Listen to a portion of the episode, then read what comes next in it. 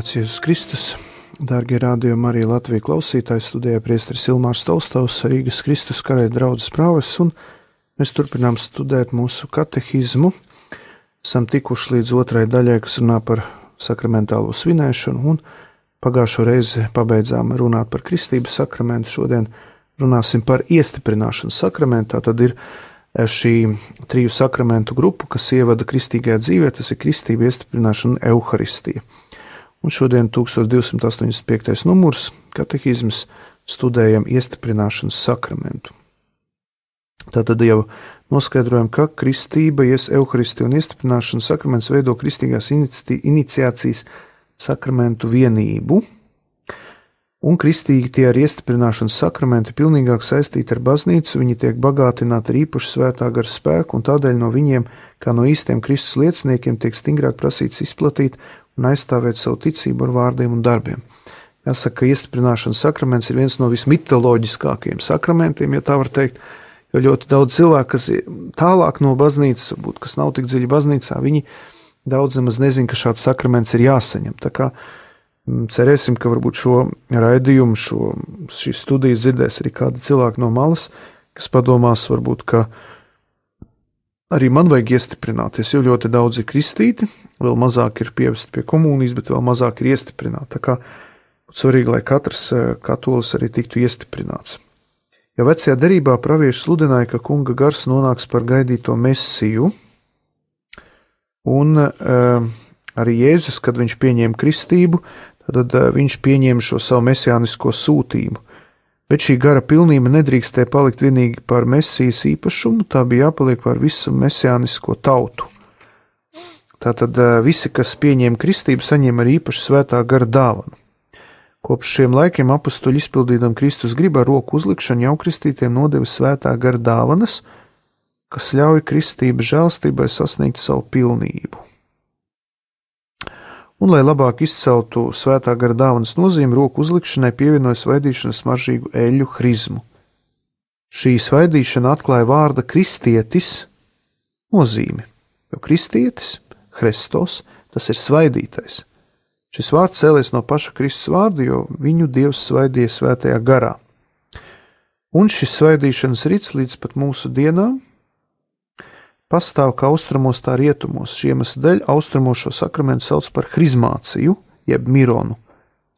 Rietumos šī sakramenta saukšana par iestiprināšanu vienlaikus izsaka gan kristības apstiprināšanu, gan kristības žēlstības nostiprināšanu, ja? latīniskā konfirmācija. Un e, ir divas tradīcijas, katehizms norāda uz austrumu un rietumu, jo austrumos krist, uh, iestiprināšana tiek dot uzreiz ar kristību, kā tad bērniņš tiek nokristīts vai pieaugušais, tā viņš ir reiz iestiprināts. Un to var darīt arī priesteris. Tad rietumu baznīcā uh, iestiprināšanu parasti veids bīskaps, ko, protams, bīskaps var deleģēt arī priesterim īpašos gadījumos, bet parasti to dod bīskaps, un to parasti dara jau pēc pirmās svētās komunijas. Kāda ir iestiprināšanas zīmes un riti? Tātad svaidīšanai bibliskajā un antīkajā simbolikā ir daudz nozīme. Eļļa ir pārpilnības un prieka zīme, tā šķīsti un dara vingru. Tā ir arī izdziedināšanas zīme, jo dziedējas ir sasitums un brūcis, tā piešķir veselumas, veselības un spēka mirdzumu. Svaidīšana pirms kristības ar katehumenēļu nozīmē šķīstīšanu stiprināšanu. Slimnieku svaidīšana izsaka dziedināšanu, stiprinājumu, svaidīšana ar svēto hrizmu pēc kristības iestiprināšanas un ordinācijas laikā tā ir iesvētīšanas zīme. Tātad iestiprināšanā cilvēks tiek iesvētīts, iesvētīts būt par kristieti, lai nestu, lai visa viņa dzīve dvestu Krist, labo Kristus smāršu. Un ar svaidījumu iestiprinājumais saņem svētā gara zīmogu. Jā, tātad šī, šis zīmogs, tātad tā ir arī autoritāte sludināt Kristus vārdā, tas ir arī dokuments, Un uh, pats Jēzus par sevi saka, ka viņš ir apzīmogots, apzīmogots ar sava tēva zīmogu. Svētā gara zīmogs nozīmē pilnīgu piedarību Kristum, iesaistīšanos kalpošanā viņam uz mūžiem, kā arī apsolījumu sagaidīt dievišķo aizsardzību lielajā eskatoloģiskajā, tātad laiku beigu pārbaudījumā. Un kā tiek svinēta iestiprināšana? Kā tiek svinēta, tātad uh, kārtām lielajā ceturtdienā tiek iesvētīta Hrizmas eļļa, tad arī Jēkab katedrālē deviņos būs šī Hrizmas iesvētīšana. Tātad iestiprināšana parasti Romas baznīcā svin tad, kad biskups vizitē vai tad, kad ir iestiprināšanas sakramenta, un uh, biskups izstiep rokas pār iestiprinājumiem, uh, un tas jau ir žests, kas kopš apstuļu laikiem ir svētā gara dāvanas zīme. Un tad biskups piesauc svēto garu, lūdzot tam nonākt pār iestiprināmajiem. Un tad seko sakramenta būtiskais rīts. Latviju ritā iestiprināšu sakramentu piešķir ar svēto hrizmu svaidot pieru, uzliekot rokas un izrunājot sekojušus vārdus, saņem svētā gara dāvanas zīmi, latīniski akcipe signaculum doni spiritus sancti. Un miera skūps, ar kuru pabeidz sakramentu rītu, nozīmē un pauž baznīca raksturīgo vienotību ar biskupu un ar visiem ticīgiem.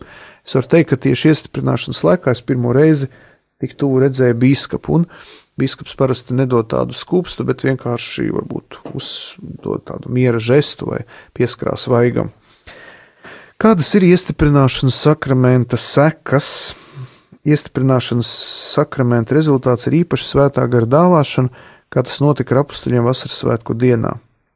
Tātad iestiprināšana daļa, da, dara dziļāku mūsu saikni ar Dievu, liekot saukt abu tēvus, filiācijas saikni, ciešāk vieno mūsu ar Kristu, vairo mūsu svētā gara dāvans un dara pilnīgāku mūsu saikni ar baznīcu. Un piešķir mums īpaši svētā gara spēku, lai mēs spētu izplatīt un aizstāvēt ticību ar vārdiem un darbiem, kā īsti Kristus liecinieki, lai mēs drosmīgi apliecinātu Kristus vārdu, lai nekad nekaunētos no krusta. Tāpat kā kristība ar iestiprināšanas sakraments tiek dots vienreiz, un arī šis sakraments atstāja dvēselē neizdzēšamu zīmogu. Un tas liecina par to, ka Kristus ir apzīmogojis kristieti ar sava gara zīmogu, ietērpjot viņu spēkā no augšienes, lai šis cilvēks būtu Jēzus Kristus liecinieks.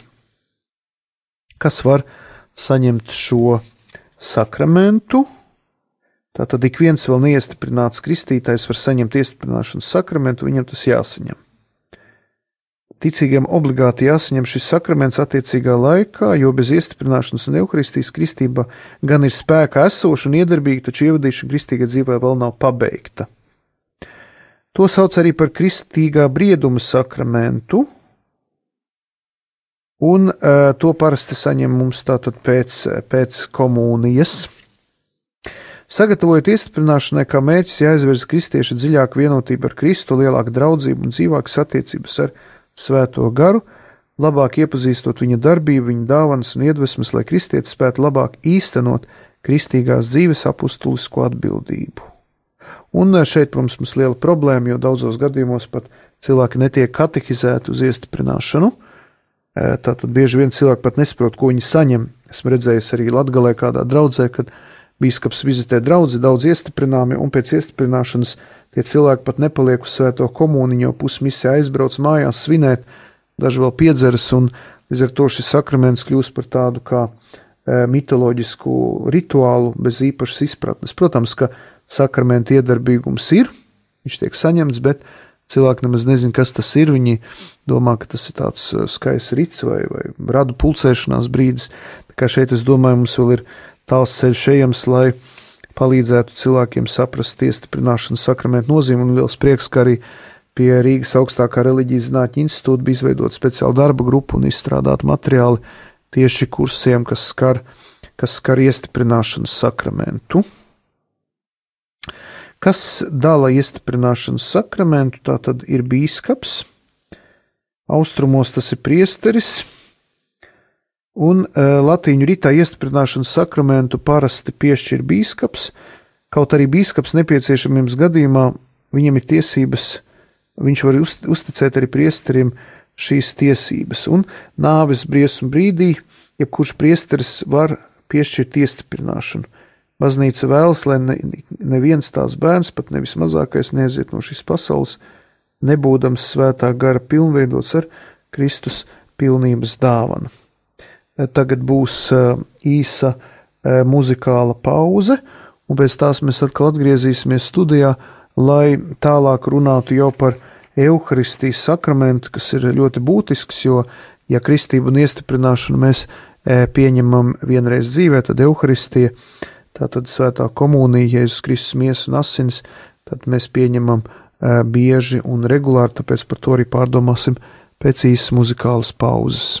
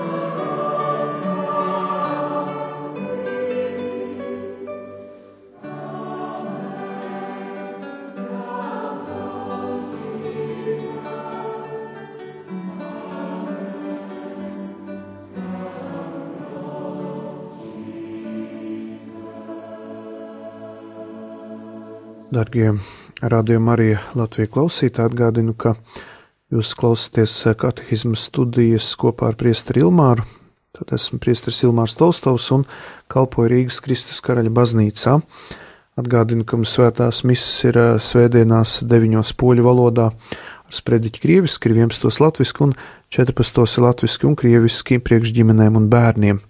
Sīkāk informāciju varat atrast mājaslapā karalis.lv vai arī tolstovs.lv. Iepriekšējā tātad šajā laikā pirms muzikālās pauzes noslēdzām iestiprināšanas sakramentu, un tagad 1322. numurā studēsim Euharistijas sakramentu, un svētā evaharistija noslēdz ievadīšanu kristīgajā dzīvē. Un uh, kristītie, piedalīdamies evaharistijā kopā ar visu draugu, piedalās pašā Kristus upurī.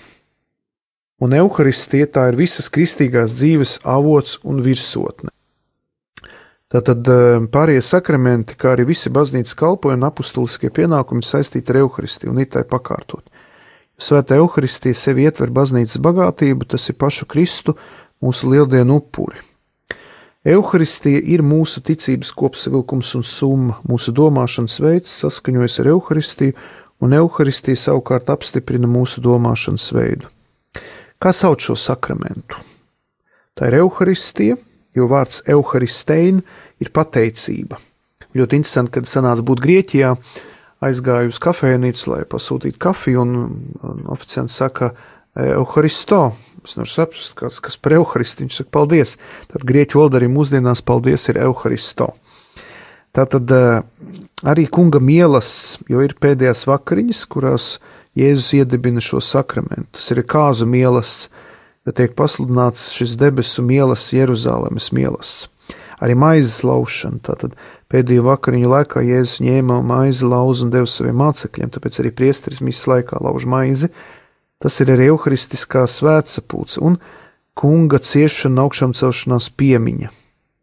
Arī svētais upuris, jo atceramies Jēzus upuri par mūsu grēkiem. Arī svēto dievišķo liturģiju, svētākais sakraments komuniju. Tā ir arī svētā mise, kurā mēs saņemam arī šo šo uh, Kristus miesu un asini. Kāda ir evaharistija pestīšanas plānā? Tātad evaharistijas svinēšanas sirdī ir maize un vīns, kas priesterim atkārtojot Kristus sacītos vārdus un piesaucot svēto garu, kļūst par Kristus miesu un asinīm. Būdam uzticīga kunga rīkojumam, baznīca kunga piemiņai līdz viņa otrreiz atnākšanai godībā turpina darīt to, ko viņš darīs savu ciešanu priekšvakarā.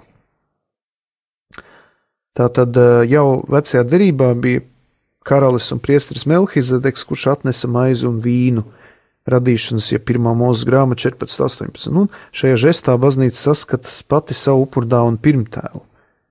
Ar izceļošanas kontekstā ir redzams, kā izredzētā tauta tātad gatavoja neraudzēto maizi. Un um, pirmā evaharistijas pasludināšana mācekļu sašķēla, tāpat kā ciešana pasludināšana viņu šokēja. Jēzus saka, ja jūs manu miesu nēdīsiet, manas asins nedzersiet, jums nebūs dzīvības pašiem sevi. Daudz aizgāju, Jēzus saka, vai jūs gribat aiziet?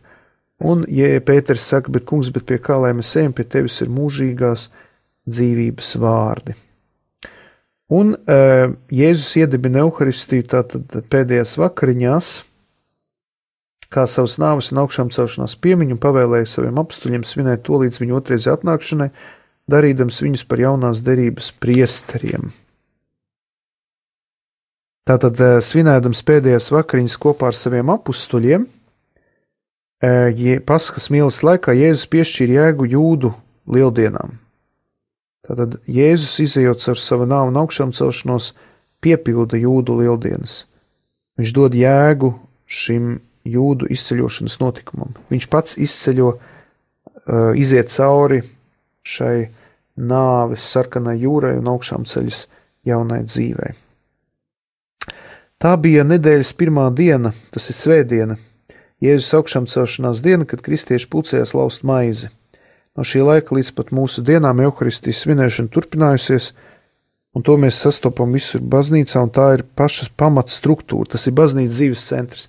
Neviens cits dievkalpojums nevar līdzināties svētai misē, svētā mise ir um, centrālais notikums, ass, ap kuru notiek visa baznīcas dzīve. Un, ja otrajā gadsimtā svētais Justīns moceklis atstāja liecību par evaharistiskā dievkalpojuma norises būtiskiem elementiem. Un, tātad ap 155. gadu, lai izskaidrotu pagānu imperatoram Antonijam Dievbijam, viņš skaidroja, tātad dienā, kuru sauc par saules dienu, visi, kas dzīvo pilsētā un laukos, sapulcēs kādā noteiktā vietā.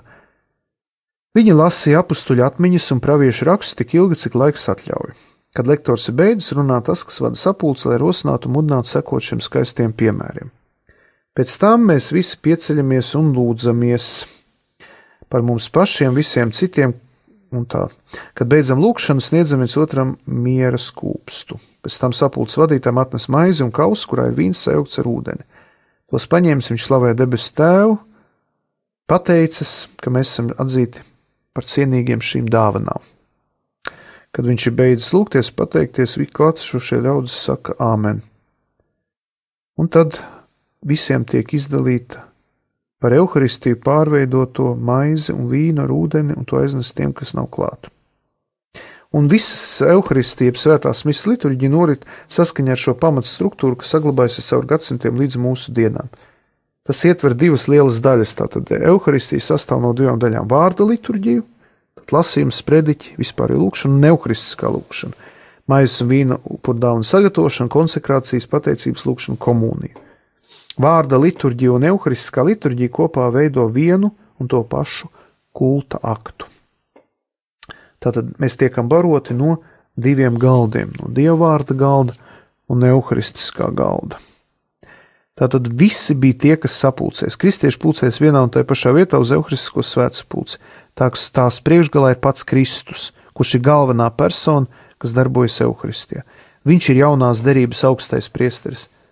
Viņš pats neredzamā veidā ir ikviena evaharistiskā dievkalpojuma vadītājs. Bīskaps vai priesteris, kā viņa pārstāvis, darbojas Kristus galvas personā. Un e, vārda liturģijā tātad tiek lasīts dievvvārds, un upurdāvanas tiek sagatavotas, kuras tālāk konsekrācijā kļūst par Kristus miesu un asinīm. To pašu darīja Kristus arī pēdējo viņa vakariņu laikā. Tiek vākta arī kolektīva ziedojuma, un tas primāri bija paredzēts nabagiem un trūkumcietējiem. Tātad svētajā komunijā, ko ievada kunga lūgšanu maizes laukšanu, ticīgie saņem debesu maizi un pestīšanas biķeri. Kristus, kas atdeva sevi par pasaules dzīvību. Un te ir interesanti piebilda, ka e, Euharistijā var pie, piedalīties tikai tie, kas tic tam, kā tic baznīca, un tie, kam nav nāvīgi grēki. Un tā tad Jēzus arī teica, dariet to manai piemiņai. Tātad evaharistija ir pateicība tēvam viņa slavēšana, tās ir eh, Kristus un viņa miesas upurēšanas piemiņa un Kristus klātbūt viņa vārdu un viņa gara spēkā. Euharistija ir pateicības upuris tēvam, svētība, ar kuru baznīca izsaka savu pateicību Dievam par, lab, par viņa labvēlības dāvanām, par visu, ko viņš iztenojas ar radīšanu, pestīšanu un svētdarīšanu. Euharistija vispirms nozīmē pateicības akts. Un evaharistija ir Kristus paskas upura piemiņa, viņa vienīgā upura aktualizācija un sakramentāla upurēšana baznīcas viņa miesas liturģijā. Tātad euh, eh, svētā mise nav atkārtošana. Mēs neatkārtojam Kristus upuru vai viņa nāvu un augšām celšanos. Tas ir vienreizējs akts, kas jau ir noticis, bet svētajā misē tas tiek aktualizēts caur šo piemiņu. To sauc par anamnēzi, piemiņu. Jo svētajos rakstos vārds piemiņa nav tikai pagātnes notikumu atcere, bet arī dieva brīnumdarbu sludināšanu, kurus viņš veicis cilvēku labā. Tādā veidā, caur liturģisko svinēšanu, šie notikumi kļūst klātesoši tagadnē. Tād, tieši tādā veidā Izraels saprot savu atbrīvošanu no Eģiptes. Kreis, kad tiek svinēta pasaka izceļošanas notikumi, kļūst klātesoši ticīgo atmiņā, lai viņi veidotu savu dzīvi saskaņā ar tiem. Jaunajā derībā vārds piemiņa iegūst jaunu jēgu. Kad baznīca svin evaharistiju, tad tā piemin Kristus paskas upuri, kurš kļūst patiesi klātesošs. Upuris, kuru Kristus uz krusta upurē vienu reizi un uz visiem laikiem, vienmēr notiek tagadnē, tagad, šodien. Kristus upuris un evaharistis upuris ir viens vienīgs upuris. Evaharistija ir arī baznīcas upuris. Un visa baznīca ir vienota ar Kristus upuri un viņa aizlūgumu. Katru, katrā evaharistijā tiek pieminēts gan pāvests, kas ir universālās baznīcas vienības zīme un tās kalps, kā arī vietējais biskups, vienmēr ir atbildīgs par evaharistiju, pat tad, ja dievkalpojumu vada priesteris. Tad viņš ir tas, kurš ir, kurš svin. Priesteris ir darbojas biskupa uzdevumā. Un evaharistijā tiek pieminēti arī svētie, jo ar Kristus upuri savienojas ne tikai tie locekļi, kas vēl ir šeit uz zemes, bet arī tie, kas jau ir debesu godībā. Un evaharistiskais upuris tiek veltīts arī par ticīgiem mirušiem. Tad ļoti svarīgi ir atcerēties palūkties par saviem mirušiem, un arī atcerēsimies, ka katra svētā misija tiek svinēta arī kādā nodomā, un ir arī priesteri, kuriem varbūt ir mazas draudzes, un kuriem nav šie lūgumi, tad ir aicinājums ticīgiem neaizmirst arī iet un palūgt priesterim nosvinēt svēto misiju vai par kādiem dzīvajiem, par kādām mūsu vajadzībām, vai par mirušiem, un arī neaizmirst dot ziedojumu priesterim. Tas gan nenozīmē, ka mēs pērkam svēto misiju, jo svēto misiju nevar nopirkt, viņi nevar samaksāt, jo Kristus jau ir samaksājis ar savām ciešanām un upuri, bet dodot ziedojumu priesterim, mēs atbalstam priestera darbu. Jo patiesībā priesteris ir dzīvo no tiem ziedojumiem, ko viņš saņem par svētās misijas svinēšanu. Un tā ir žēlstība, jo dažreiz draudzes, kurās ir ļoti daudz šie aizlūgumi, tad priesteri no tām draudzēm, kur daudz dod šos ziedojumus, dod arī varbūt uz tām mazākām draudzēm laukos, kur ir mazāk cilvēku, lai priesteris tur varētu arī izdzīvot. Tā var teikt, ir viņa alga, viņš no tā eksistē, lūdzoties par mirušiem un dzīvajiem. Un ļoti svarīgi, ka evaharistijā ir reāli, patiesi reāli un substanciāli klātesoša kunga Jēzus Kristus miesa un asinis. Tātad, varbūt nākamajā reizē parunāsim tieši sīkāk par šo konsubstanciālo, substanciāli, jeb transsubstanciāli klātesošo Kristus klātbūtni, un mēģināsim nākamajā reizē parunāt par to, kā tad ir Kristus klātesošs šajos te sakramentos. Ir daudz jautājumu, ir cilvēki, kas nesaprot, kāpēc ir vajadzīgs uzglabāt evaharistiju, kāpēc viņa ir, nav tā, ka tikai dievkalpojuma laikā, tātad tos visus jautājumus mēs mēģināsim nākamajā reizē atbildēt. Arī pateicos visiem par jautājumiem. Ja jums arī kādi jautājumi par šiem tematiem, varat droši vien rakstīt, zvanīt arī sociālos tīklos meklēt un turpināt arī e, iedziļināties šajos jautājumos. Ir ļoti svarīgi padziļināt savu ticību, lai mēs zinām, kam mēs ticam. Mūsdienu pasaulē, kur izplatīts dažādi maldi, e, visādas herēzijas, novirzes, ļoti svarīgi ir būt uzticīgiem baznīcas mācībai. Un man šķiet, ka tieši šādas katehismu studijas, kuras mēs veicam, viņas arī palīdz mūsu ticību padziļināt. Tā aicinu arī jūs privāti lasīt šo katehismu, studēt, padziļināt, tādā veidā arī pieaugt savā ticībā un, ticībā un pārliecībā. Atgādinu, ka varat arī izlasīt jaunumus par Kristus karaļa draugu mājaslapā www.karalis.lv. Tagad noslēgsim ar lūkšanu. Gods lai ir tēvam un dēlam un svētajam garam, kā tas no iesākuma ir bijis, tā tagad un vienmēr un mūžīgi mūžos. Āmen! Dieva tēva un dēla un svētā gara vārdā. Āmen!